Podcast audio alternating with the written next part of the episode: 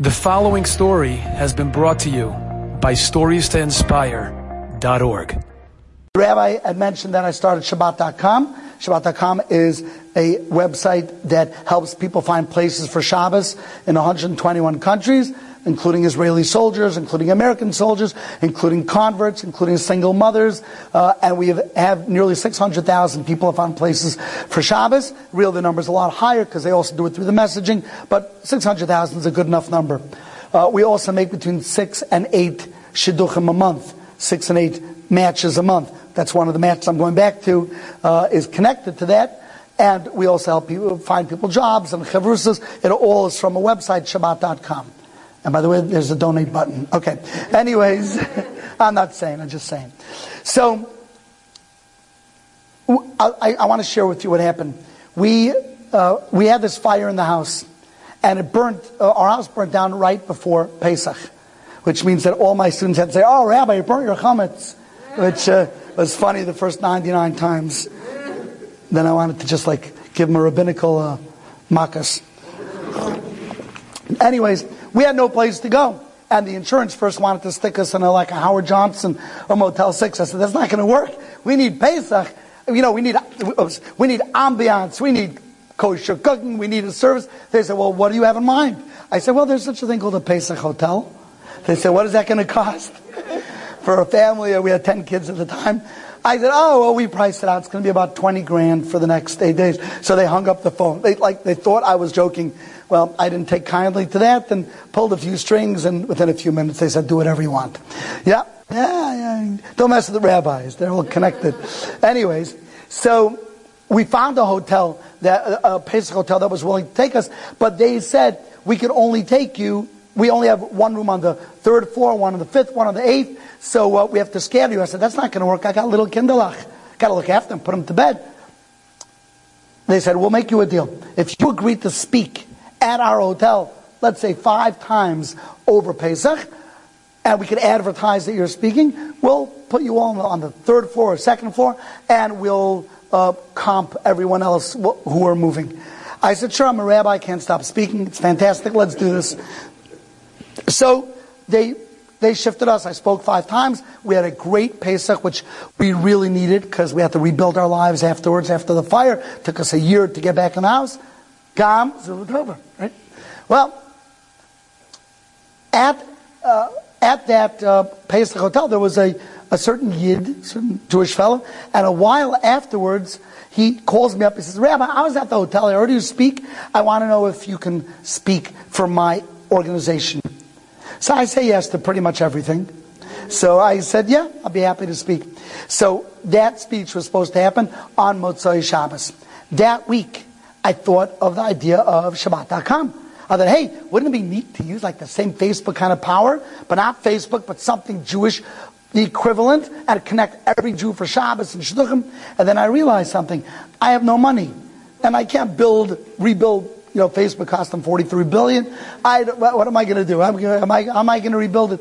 So it's one of those ideas that are going to live and die in my brain. Well, that Motzei Shabbos, I'm, I'm giving a talk in front of this huge audience of people, and suddenly I realized, hey, I have a hostage audience. Let me just say whatever I want and see who bites. I said, okay, is there anyone here who would uh, like to l- likes this idea? Come over to me afterwards. Let's connect every Jew in the world using technology. After the speech, a man and a woman came over to me, and they introduced themselves. I said to the lady, what's your name? Aliza. I said, great, what, what do you do? She said, I'm a French belly dancer. I said, really? How are you going to help me build my social network? I, I took her name. She became friendly with the family. Great. The guy, what's your name? Lavine Needleman. I said, what do you do? He says, I'm a la- I own a landscaping company. And later on, I actually saw his trucks. They have a, a hilarious phone number that nobody in Muncie gets. The phone number is one eight hundred do grass. So nobody in Muncie gets that, yeah. Anyways, oh, to the grass, to the grass. Yeah, innocence is bliss. Anyways, so I said to him, what um, what can you do? He said, well, do you have a fundraiser? I said, I, I, I can't really afford one. He says, I didn't save for a car. I, I'd like to fundraise for the project. I think it's a great project. I say, for free? He says, yeah, I'll, I'll fundraise for it.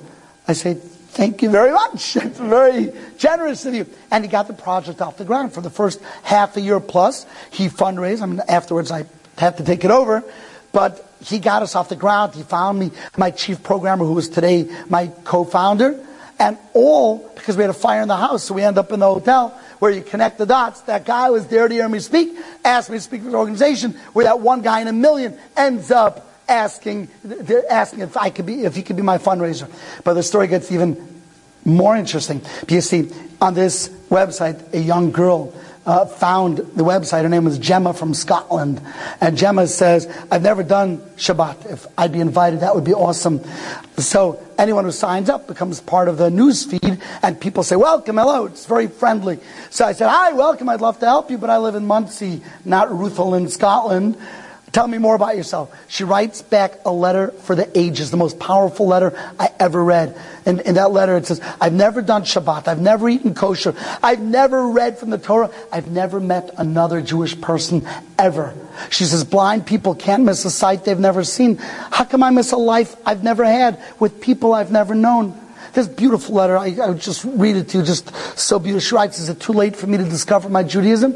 I said, it's absolutely not too late. The fact that you want it so badly means there's a spark inside of you that refuses to be extinguished. So I said, I promise you, I'll do all in my power to help fan that spark and allow it to burst into a flame. I said, please just don't give up. Although you were lost, you are now found. We, the Jewish people, have found you. I went back and forth with Gemma, back and forth. Eventually I said, why don't you go to Israel? She had a vacation with her mom planned to Greece. I said, change your vacation because I'm giving you a free ticket. She did. I sent her to Israel. She got sick when she was in Israel, which she just wanted to go back to Scotland. A rabbi and his wife took her in. They nursed her back to health. They raised the money to pay for her hospital stay, two thousand dollars. She was so blown away that she ended up stay, staying from a three-week program. She stayed for six months. We then invited her to our home to, to celebrate her first Pesach, which she did. She had an awesome Pesach. And then she says, I'd love to go back to Israel. I see there's so much more. I thought I knew it, but now I see I don't. So I sent her back to Israel. She was my trip leader that summer. And the end of the summer, Gemma got married to a wonderful boy. I want to connect the dots for you. She, what started as a fire in the house, where we end up in the hotel, where there's a man who hears me speak and asks me to speak for his organization, where there's a fellow sitting there in the audience who's going to raise the funds to build a site that this Scottish girl is going to find, and through difficulty and challenges, find her way back to Judaism, until at the end of that summer, she got married to a wonderful boy, a Jewish boy, a Torah boy, a religious boy. She got married to my son. That's Amunah. Hashem runs the world. You think you're fired? Hashem is preparing for me my first granddaughter. Thank you very much. You've just enjoyed this story? Come again. Bring a friend. stories to inspire dot org